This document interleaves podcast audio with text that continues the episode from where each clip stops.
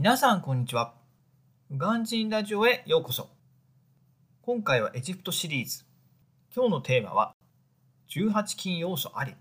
セックスは結婚後の儀式というテーマでお話ししていこうと思います。今日の内容は性行為に関するセンシティブな内容が含まれております。今回は夜のお話をしようと思います。私のラジオのリスナーさんはほとんどが成人されている方なので大丈夫かと思っていますので続けますが未成年の方は控えた方がいいかもしれません。イスラム圏では結婚前のセックスは絶対にいけません。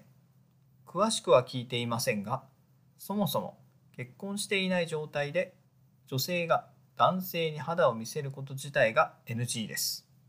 それなのに全裸になるなんてあってはならないことです。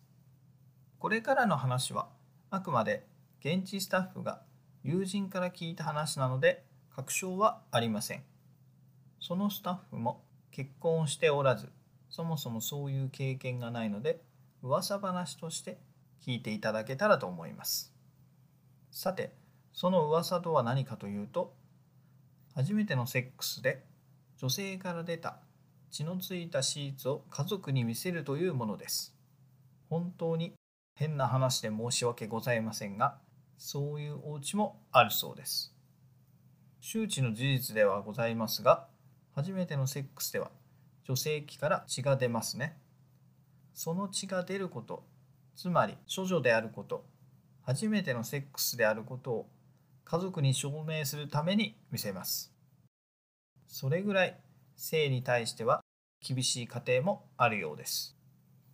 ここで一つ疑問が湧いてくると思います。それは処女でない場合です。エジプトではまだまだ性犯罪が多く、強姦の話も私がいる間は何度か耳にしました。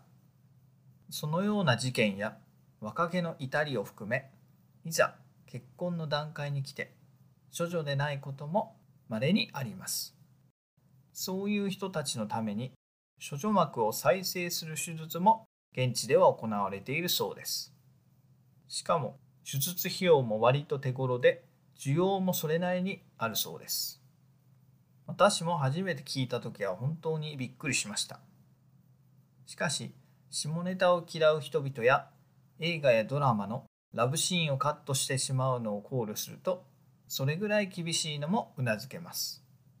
ただ結婚している身として思うのは夜の営みも含めて夫婦生活なのでそれを見ずに結婚するのはちょっとギャンブル要素が強いのかなというふうに感じています本日は少し重い話になってしまいましたが少しでも今後の心境の変化に役立てていただけたら嬉しいですということで今日はイスラム教徒の夜の営みについてご紹介しました。それではまた明日。バイバイ。Have a lovely evening.